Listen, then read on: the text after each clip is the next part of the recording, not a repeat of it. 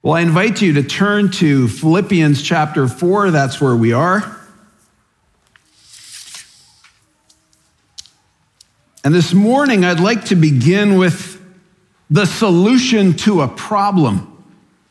As one author writes, wedding doctrine and practice, that means marrying doctrine and practice, destroys superficial Christianity.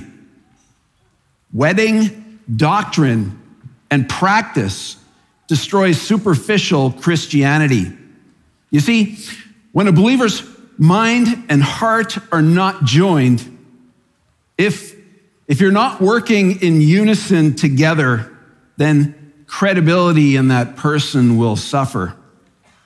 And so we're reminded, and we've been reminded from chapter four, this letter to the Philippians written by Paul we looked at him issuing these nine commands in these opening nine verses, the chief of which is stand firm in the Lord. Stand firm in the Lord. Christian, be firmly committed in your convictions, your beliefs in the Lord Jesus Christ. And Paul called the Philippians to spiritual stability, to a steadfastness, a stability made sure, made certain through spiritual intimacy with Christ, in union with Him. And the remaining eight imperatives, as you see them, directed the Philippians on how to stand firm in Christ. It really is a, an instruction manual that follows on how to stand firm. First, we saw by helping one another to think the same way. We saw those two women who weren't. And others in the church were called to do that, commanded, in fact. Two times he says that we are to rejoice in the Lord always, taking the greatest delight in our Lord Jesus Christ. And then again, fourthly, exhibiting a gentle demeanor to all, remembering that the Lord is near. His return is imminent. Fifth, we saw the command that all anxiety was to be abandoned. And sixth, then, by giving oneself over to God in prayer, this was the remedy to abandoning anxiety, to dealing with that, to putting it off. Seventh, we'll see today that meditating, that we are to meditate on all that is virtuous meditating is commanded. And finally, this, this ninth imperative really is that we would imitate Paul's example even as he imitates Christ. And so, nine imperatives given to us. But let's also not then overlook the promises that accompany the obedience to these commands. And we've seen one of those promises already the peace of God will guard your hearts and your minds in Christ Jesus in verse 7. But then we'll also see in verse 9 that the God of peace will be with you. Two promises that come near the end of this list of imperatives. It's a, a recipe with it, each ingredient providing evidence in the life of the believer that would lead us away from and guard us against all superficiality. And it'll be obvious from our text today that Christians are not to be shallow. We are not to be one dimensional. Now, we should, we should take note each of these commands can be disobeyed, and we need to think carefully about that. To be anxious is to be disobedient. To not meditate is to be disobedient. And so we need to be rightly calibrated once again. And you may remember that illustration that I used a few months ago, that illustration of a frame, a hinge, and a door. Verse one was that hinge, therefore, served as that hinge that Paul used to connect the framework of a proper Christian attitude right standards, and being grounded and governed positionally in Christ, as we saw at the end of chapter three, to the outworking of one's faith as we see it now in these opening nine verses of chapter four. But this illustration still lacks one key component. And I use no pun intended when I say key. A door, in order for it to operate successfully, requires a handle, or that door is useless to us, cannot be used. And so, verses 8 and 9 here really are that handle.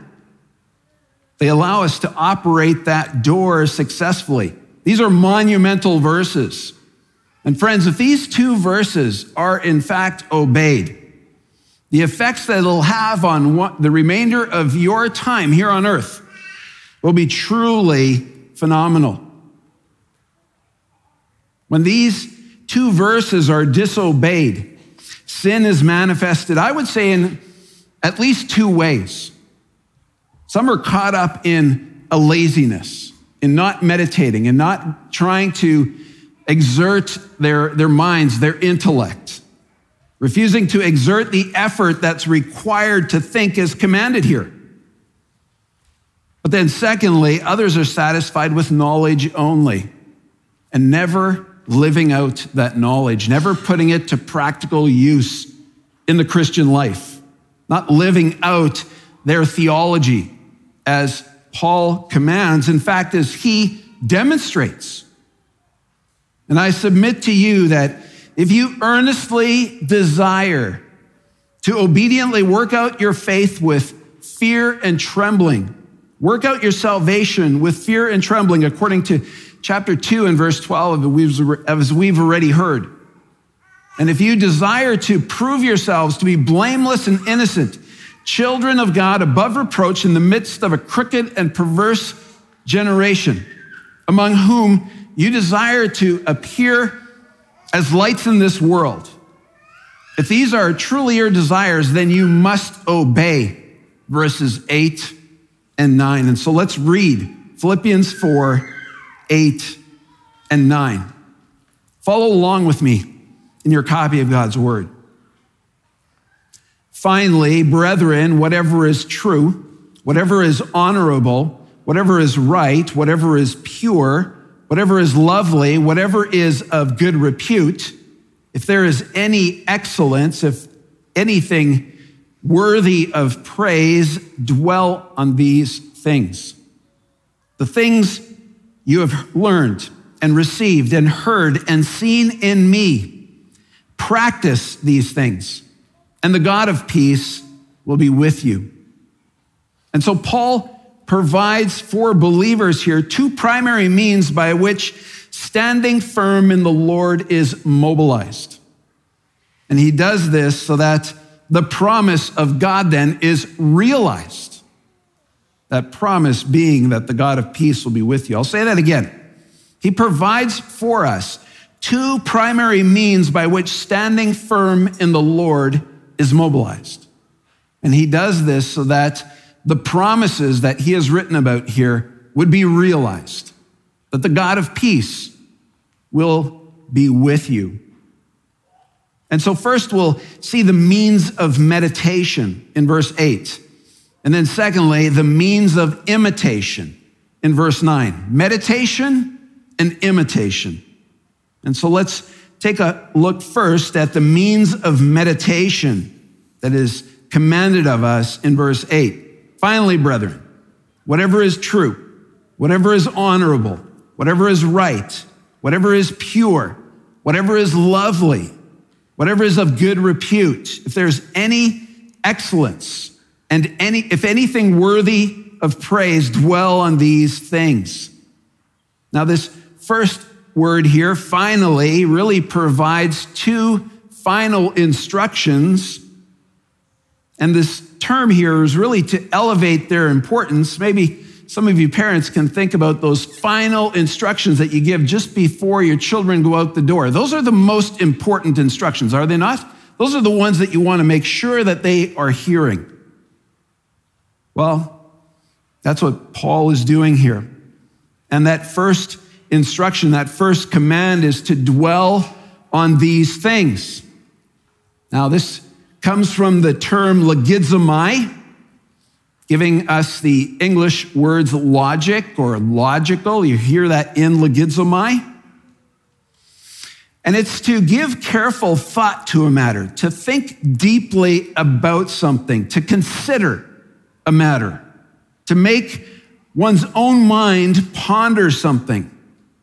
And logizomai also gives a sense of method, uh, methodically calculating something mathematically. So this is working through something in one's mind, and this is what he's calling us to do. He uses this term in Romans 6 and verse 11. Listen to this. He says, even so, consider, that's that term, logizomai, or reckon yourselves to be dead to sin, but alive to God in Christ Jesus. And this is what we are to calculate. We are to calculate, we are to carefully consider, to ponder how we have died to sin. And not only that, but then how we have been made alive in Christ Jesus. Have you thought about this meticulously? Have you thought about Romans 11, just these two simple truths? Have you calculated through that carefully? I have no doubt that the way you live your life might very well be different if you do a deep dive into this one verse. To dwell is to meditate upon something. And it was my experience in seminary, not with one, one of my pastors alone, but with several of the professors as well. When they were asked a question, I was I, marveled at how quickly they could respond to these questions and do so methodically. These men had spent many, many hours in the Word of God, many, many hours before the Lord in prayer, contemplating what the Word of God said. And when asked to, to recall something, they could do so, and they could take you several layers deep, implication after implication after implication. What's the result of wrong thinking? And there we go. There's, there's a, a cascading effect. Nothing superficial about it. And this is what Paul is calling us to do as well to carefully consider truths to meditate upon them. Puritan William Fenner wrote of four things in meditation. Listen to this. First, it's an exercise of the mind. And second, it's a settled exercise. It dwells upon truth. It has a focus, a target. And third, it seeks to make further inquiry. Meditation pulls the latch of the truth and looks into every closet, into every cupboard, and every angle of it. It's methodical, it's thorough. And finally, fourth, he says, meditation labors to affect the heart. This is more than just a pursuit of knowledge. This is so that that what is learned and what is what is revealed from one's meditation can be applied to daily living. And yet it's a sad fact that many disregard this command in verse 8, giving up almost immediately rather than seriously exercising the mind and solemnly thinking on the things of God, earnestly and purposefully musing on some particular point of Christian instruction, satisfied with Googling borrowed convictions, or simply moving on to something that's far less strenuous. It lacks discipline. It lacks discipline and likely seeks entertainment rather. And so you need to understand this command. It's given to us in the present tense and in the middle voice, as is revealed by the Greek spelling of this term, this verb. Continually dwell on these things. Present tense. This is an ongoing pursuit. It doesn't end. But then, secondly, it's the intentional and habitual intellectual practice of the believer. And it requires a decided daily discipline. He doesn't leave it at that. He also gives us what the content of those meditations must be. And so take a look at the text again. He gives us a list of eight virtues that we are to be meditating upon. First, he says, whatever is true. This applies to whatever is in accordance with being factual, conforming to reality, whatever is genuine, whatever the ideal is. Now, we know that all truth is God's truth. Is that not right? All truth is God's truth. God is the only true God, according to Isaiah 43:10. And he is true ethically. In fact, he cannot lie, according to Titus 1 and Numbers 23. And since God cannot lie, then his word is true. And his word is truth. Psalm 119 and 160. In fact, Psalm 119 and 151 says, All your commandments are true. And we know as Jesus prayed in the garden to his Father, he said, Sanctify them in your truth. Your word is truth. John 17, 17. Your word is true. But what does Paul have in mind when he says, whatever is true? What is he, what is he talking about here? Well, I think he, he demonstrates that for us in Titus 1. And I'd ask you to turn there. Titus 1.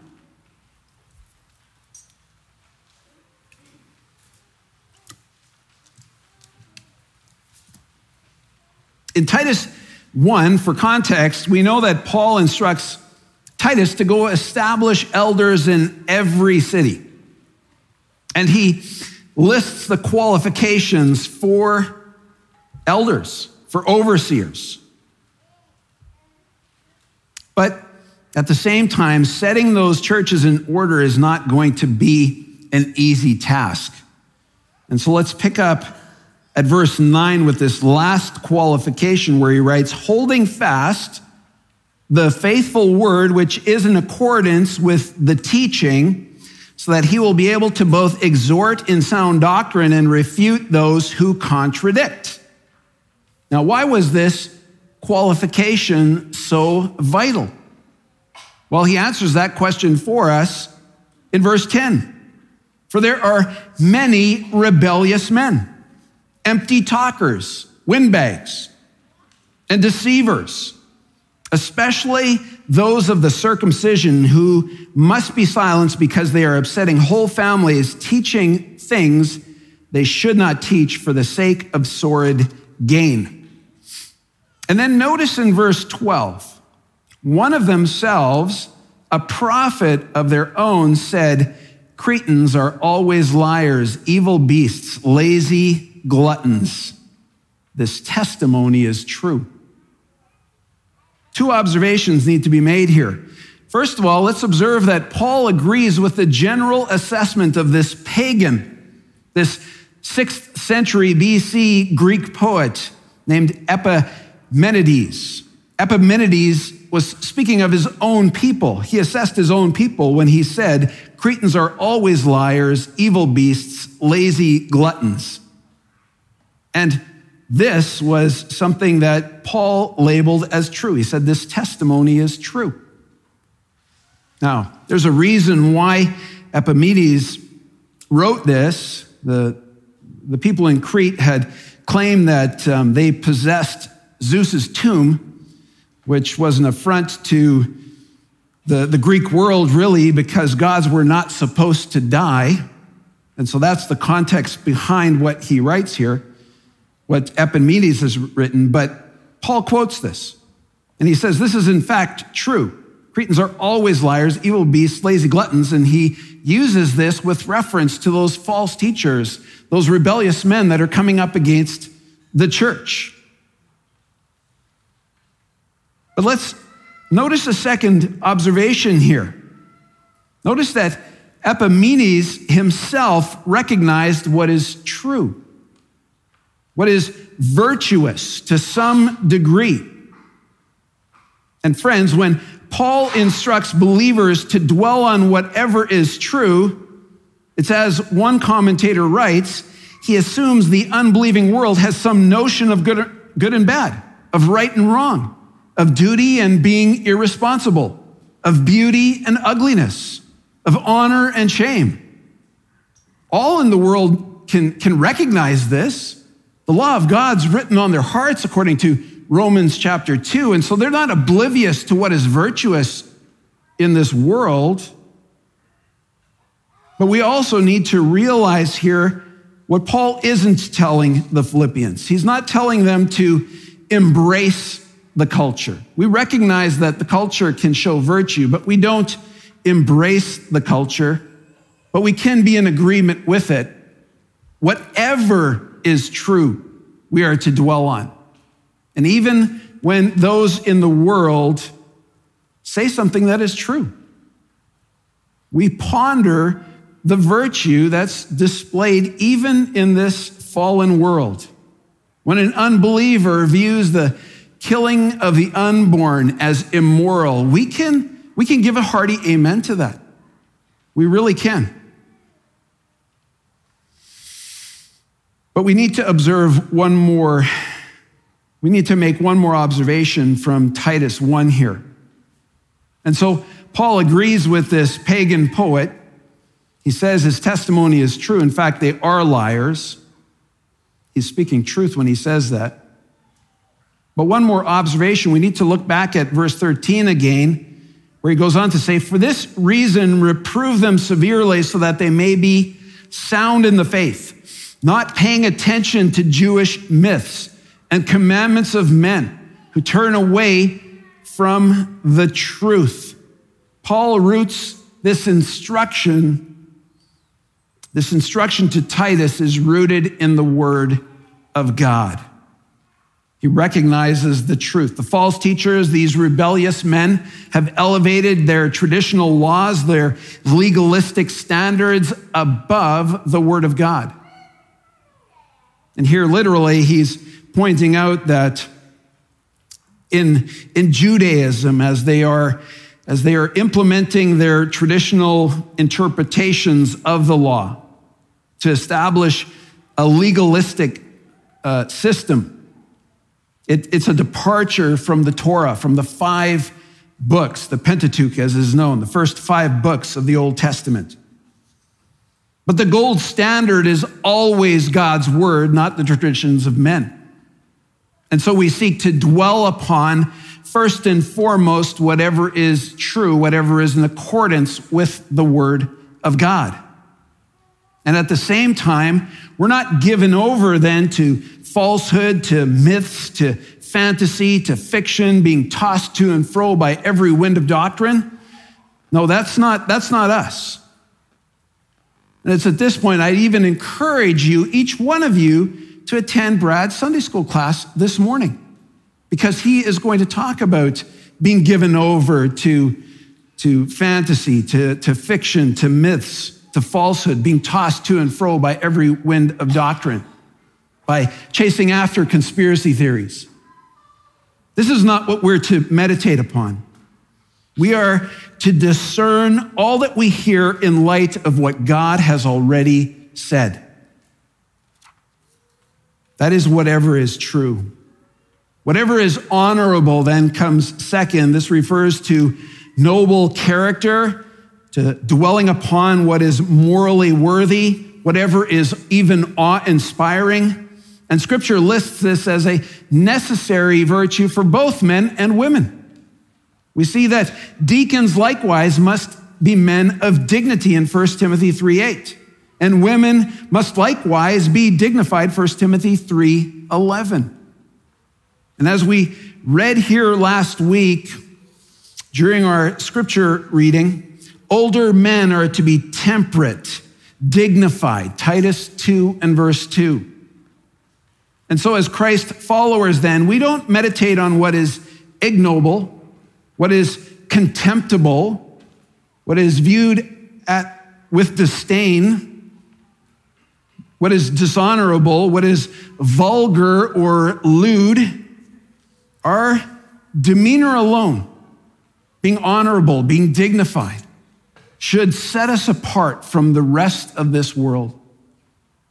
And so we, we meditate upon whatever we see is honorable in accordance with God's word. Thirdly, whatever is right. This means that which is obligated for justice, in order for fairness to be carried out, in order for something to be equitable. Recognizing that at the same time, understanding what is true is vitally necessary in order to recognize what is, whatever is right. We need to be able to distinguish between that which is right and that which is almost right. Right? That is discernment. In Romans 7 and verse 12, Paul writes, So then the law is holy and the commandment is holy and righteous. There's that word, right, and good. And the law we know is the revelation, really, of its author and his acceptable standard of right. And yet, the, the ungodly seek to distort this, right? We see this by example in Acts chapter 4 and verse 19. You'll recall that Peter and John end up in front of the Sanhedrin, they make an appearance. And in verse 19, we read, But Peter and John answered and said to to them, to the members of the Sanhedrin, whatever is right in the sight of God, to give heed to you rather than to God, you be the judge. For we cannot stop seeking, speaking rather, about what we have seen and heard. And so this is really a confronting statement by the apostles. They are indicting the Sanhedrin for placing themselves over and above the judgment of God of God's view of what is right. But Peter and John, they know, right? They know who defines what right is. And we, I think, practice this even in our own context here. As our beloved pastor was recently acquitted, we could say that was right, right? And that was carried out by a, a secular system, by a godless system, really. And so we can, we can dwell upon that. We can dwell upon whatever is right and be in agreement with it. We're at the same time not to then to stew upon unrighteousness. We're not to, to meditate upon injustice. It's very tempting to do so. And certainly we're not to devise ways to cheat the system, to bend the rules.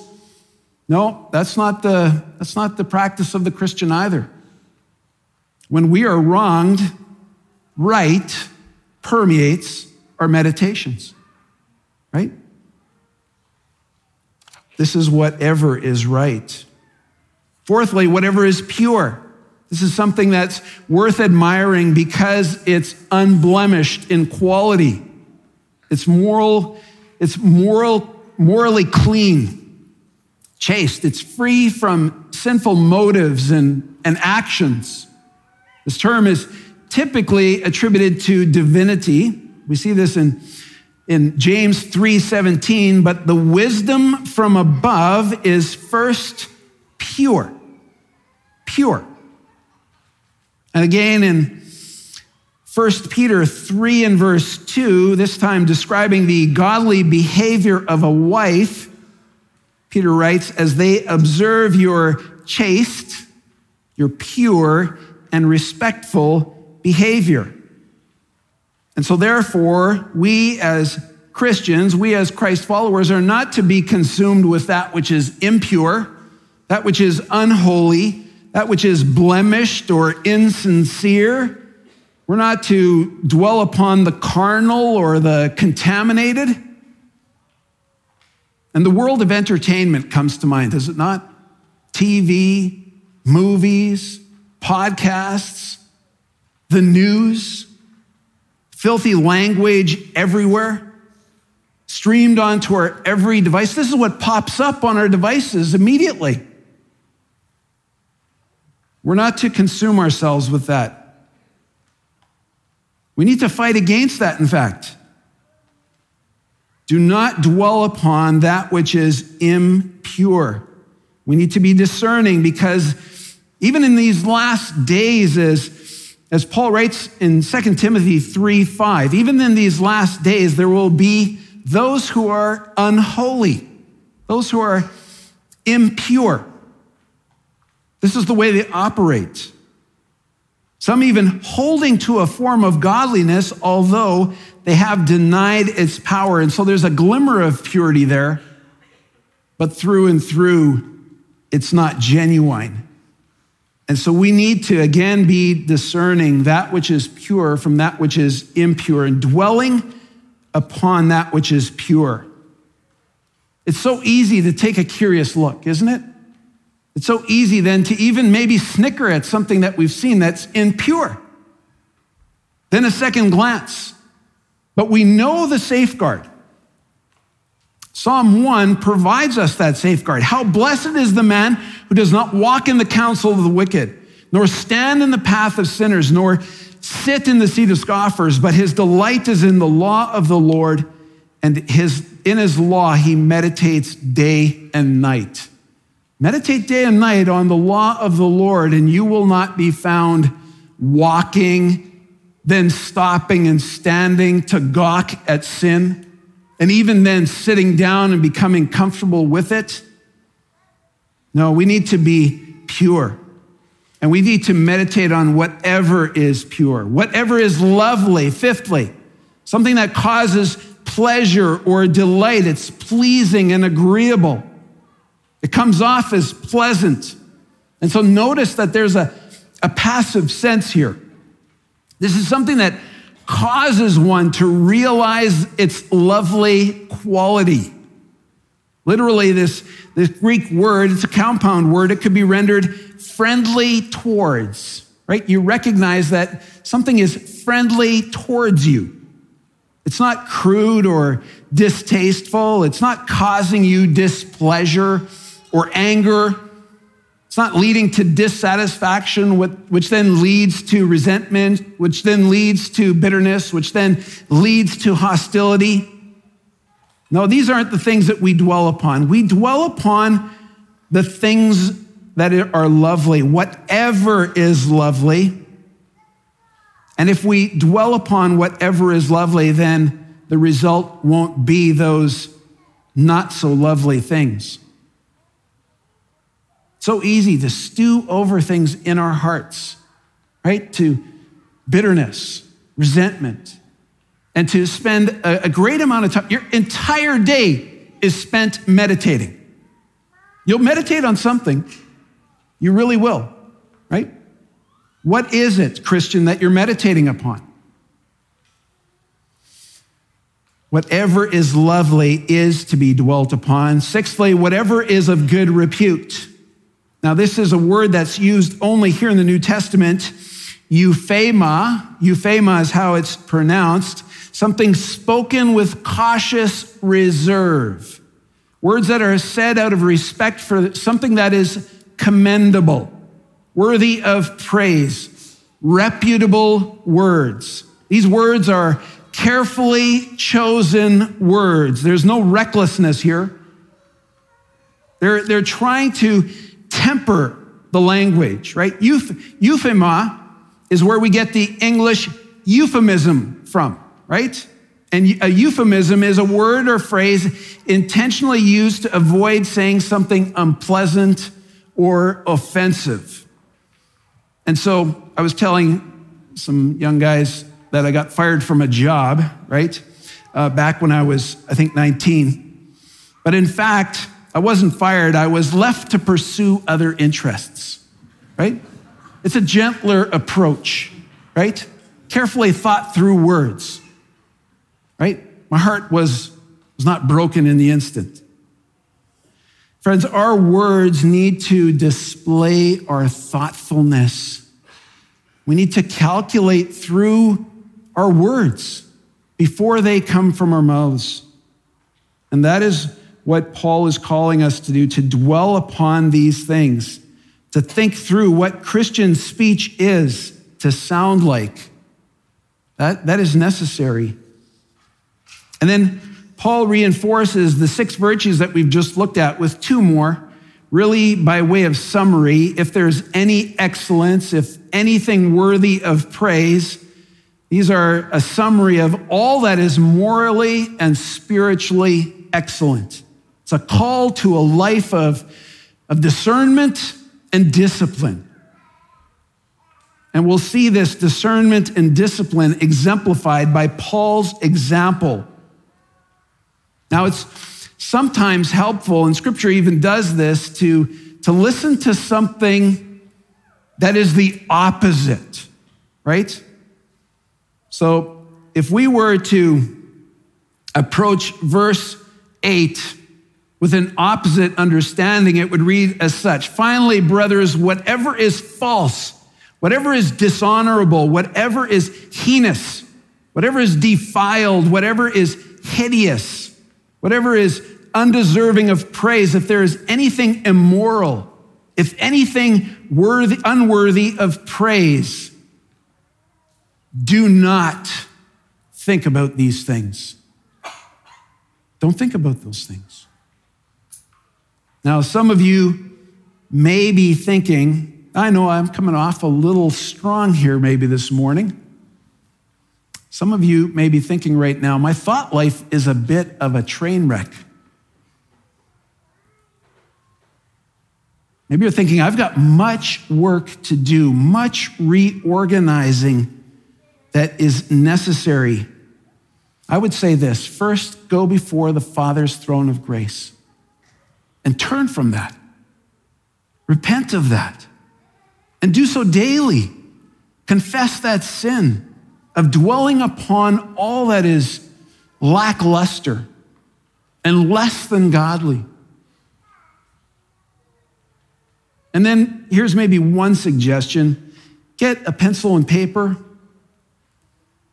At the top of the page, write this title Meditating on Whatever is True. Meditating on Whatever is True. That's the title.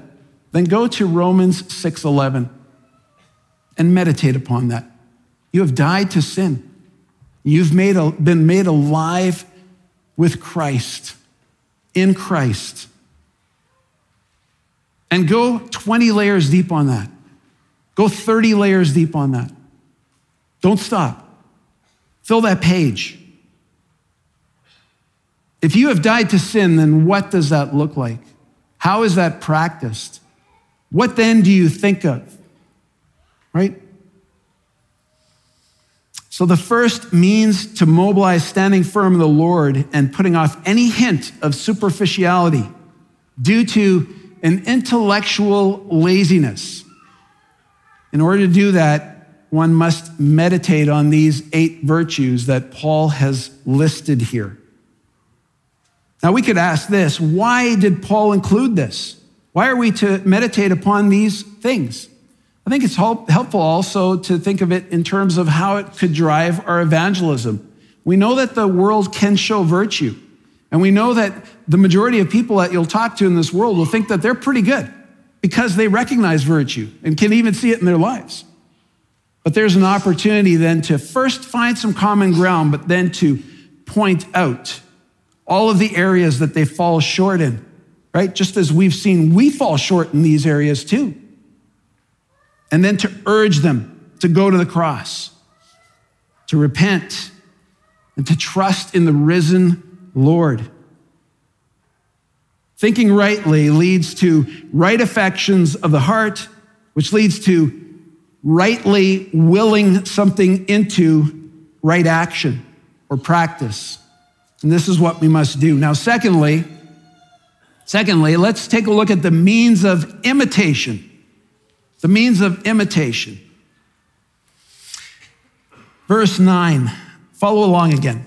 The things you have learned and received and heard and seen in me, practice these things, and the God of peace will be with you. Now, the world is full of armchair quarterbacks, is it not? Now, some of you might think, I haven't heard that term before.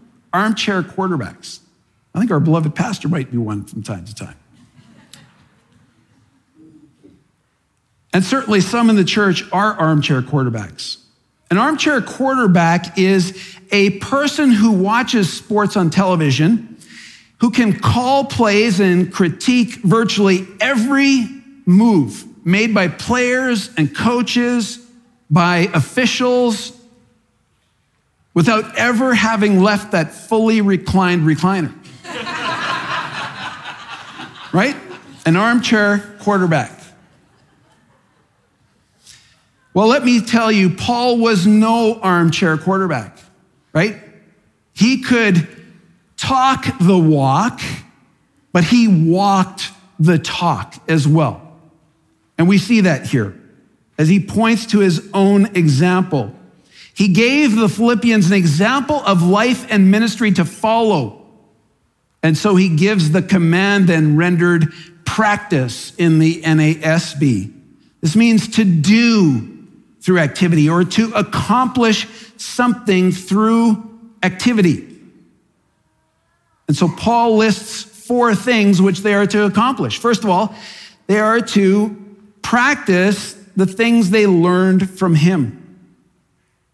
Now, Paul here, his instruction, first of all, what they had learned was they had, they had gained theological knowledge, no doubt about that.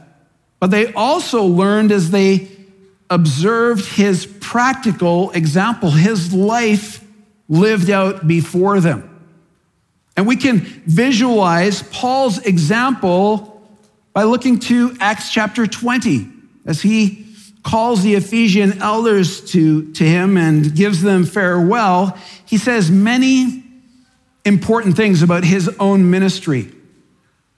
In verse 20, he writes, I did not shrink from declaring to you anything that was profitable and teaching you publicly and from house to house, solemnly testifying to both Jews and Greeks of repentance toward God and faith in our Lord Jesus Christ. No doubt the Romans, or rather, no doubt these Ephesian elders, together with the congregation, the sheep that were present, they learned much by inquiring, uh, inquiring of Paul, right? And we can, we can see that the churches and individuals inquired of Paul. It's evident from his letters. We can infer the very questions that individuals in churches asked the apostle. And then he gives instruction, right?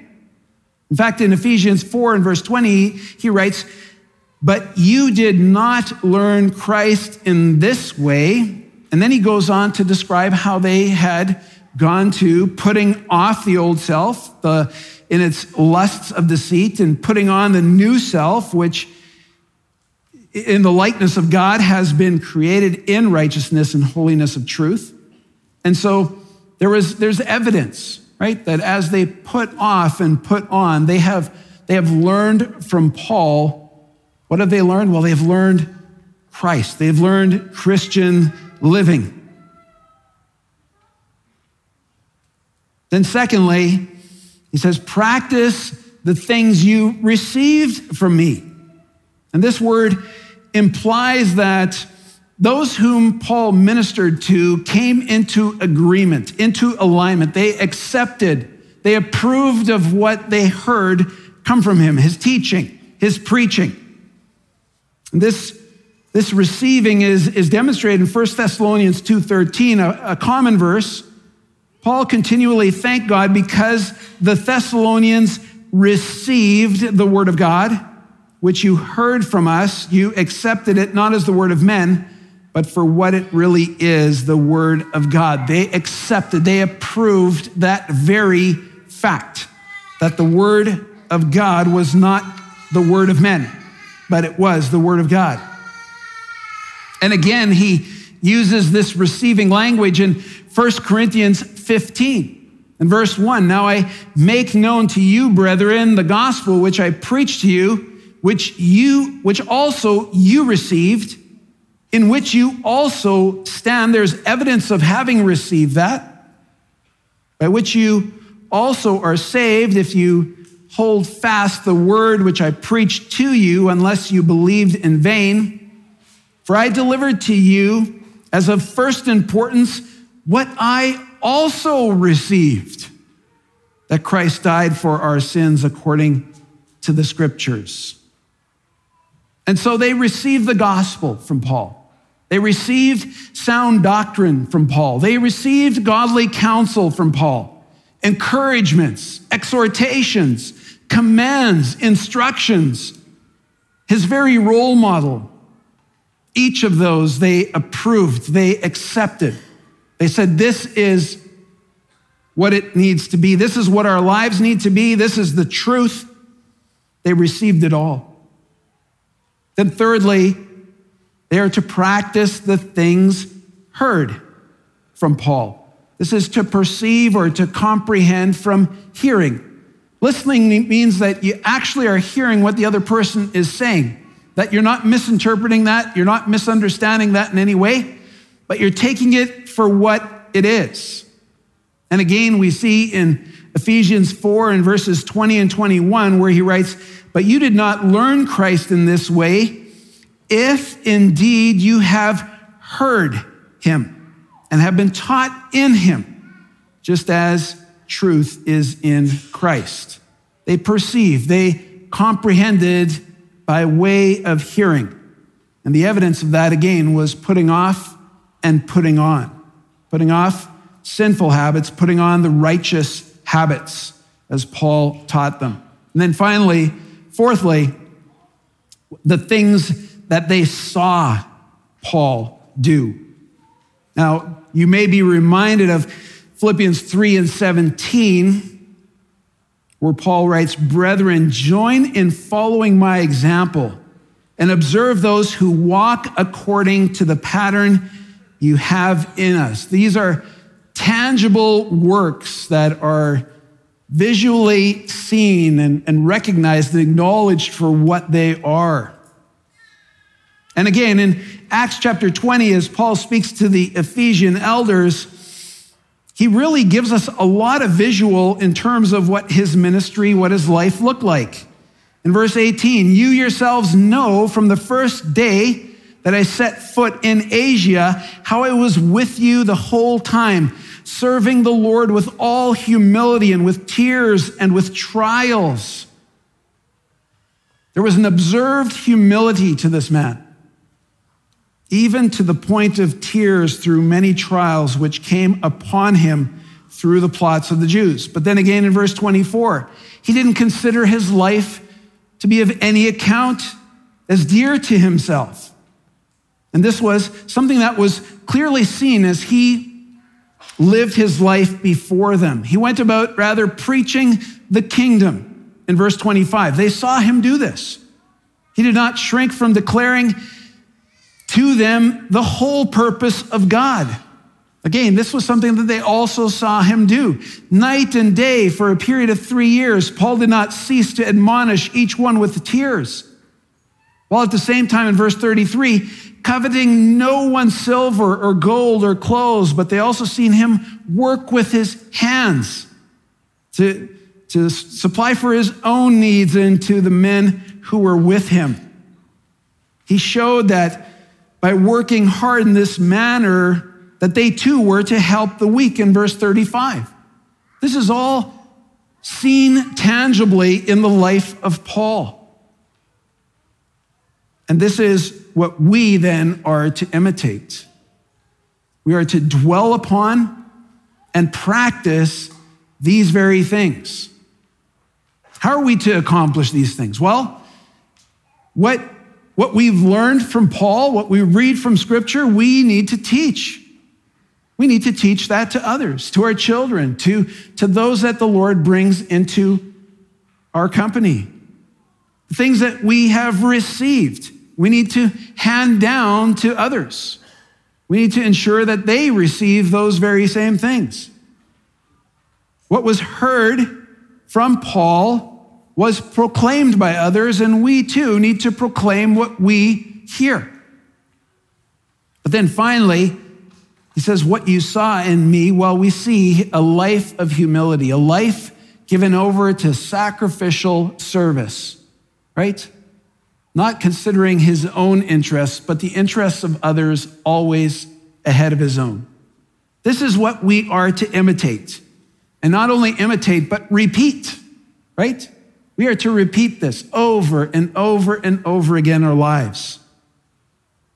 And so we've seen what we are to dwell upon, purging the mind of all that doesn't align, and then joining the convinced mind with the real, the, the readied and settled heart.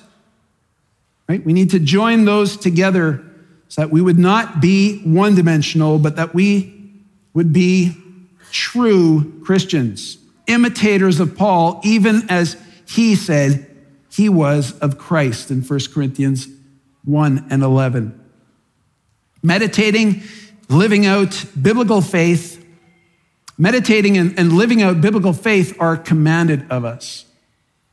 These are, these are things that we can consciously choose to disobey. But we know, and we've already said, that if we are given commands, then we also know that God supplies the grace to carry these commands out, to live in obedience before Him, to do these very things. His grace is sufficient. And then finally, here, let's not overlook this promise. Obedience is accompanied by the promised presence of God, the God of peace. This is the name that, that Paul uses in, in some of the prayers that he writes to the churches. In Romans 15 and verse 33, now the God of peace be with you all. Amen. And again in 1 Thessalonians 5 and 23, now may the God of peace himself sanctify you entirely, and may your spirit and soul and body be preserved complete without blame at the coming of our Lord Jesus Christ. This signifying, the God of peace signifying that he is present, and not only present, but also at work in us. And we know that when the God of peace is with you, you should know that when the God of peace is with you, then the peace of God, which surpasses all comprehension, will guard your hearts and your minds in Christ Jesus. That's a glorious promise, is it not? That's a glorious promise. Who wouldn't want the God of peace present with them daily and throughout this day? We, we, we want this every moment, without exception. And so we know what needs to be done. But at the same time, Maybe there are some here who have not yet received the mind of Christ. You are not able to dwell upon the truths of God's word. You're unable to live in a way that is pleasing to God. This isn't your practice. And as such, then you don't have the promise of of the God of peace being with you, but you remain unreconciled to God and not at peace with Him. Well, it's important to be reminded of what God has already done in sending His Son to go to the cross, to pay the penalty for sin, to be laid in a grave, to be raised on the third day, showing that both sin and death have been defeated, that God's wrath over sin is satisfied and if you would only trust in the Lord Jesus Christ, if you would only come before God and turn from your sin, confess Christ as Lord, Him your master, your complete and total surrender this day, and believe on the Lord Jesus Christ and what He has done to secure salvation, something that you could never do. You can, you can practice every one of those virtues that we just looked at. You could try to live a life in imitation of Paul, and it will all be for naught because you haven't first trusted in the Lord Jesus Christ. And that's what is needed. If you're here today, go before God, call upon Him, seek His forgiveness, and trust in the Lord Jesus Christ, and then begin to dwell upon the things that are virtuous and practice what Paul's life looked like, even as he himself imitated Christ. Do that and be an encouragement to those around you. Let's pray.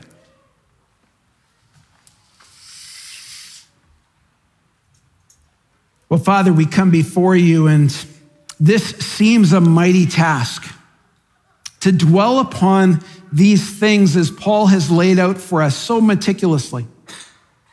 And Father, you have exposed sin in our lives here this morning. And if we are still not convinced, then God, I pray that you would that you would expose that. Knowing that you saved us not according to our works, our good deeds, but that we have been saved through Christ, and now we are to dwell upon all that is true. And not only that, but we are to walk through life daily, living in this manner, imitating Christ, as, as we see in the life of Paul. Oh, help us to do that and help us to be an encouragement to others in this pursuit as well. We pray in Christ's name. Amen.